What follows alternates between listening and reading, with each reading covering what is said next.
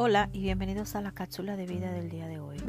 Te quiero hablar hoy con el tema lecciones de la vida. La vida tiene muchas lecciones que enseñarnos. No podremos decir cuál de ellas es la más provechosa porque todas lo son igualmente. Tampoco podremos enumerarlas porque son tantas.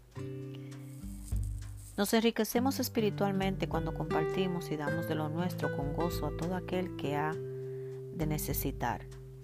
Hay mucha ingratitud en este mundo, pero también hay muchos que saben agradecer.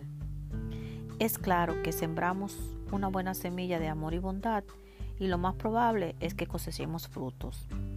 Las satisfacciones más grandes que se derivan en la vida nos llegan del servicio y ayuda que prestamos a los demás.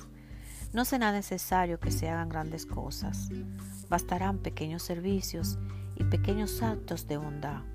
Lo importante es que cuando lo hagamos sea desinteresadamente, hágalo y olvídese.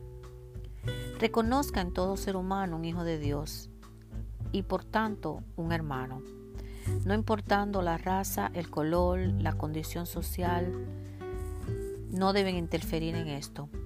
El hombre bueno o el hombre malo, el sabio o el ignorante, el rico o el pobre, porque ese también es hermano nuestro.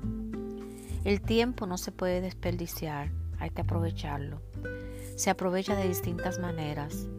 Tal vez la más importante es haciendo obras de bien y cultivándonos a nosotros mismos, creciendo espiritualmente, enriqueciendo el caudal de nuestros conocimientos y tratando cada día de ser mejores.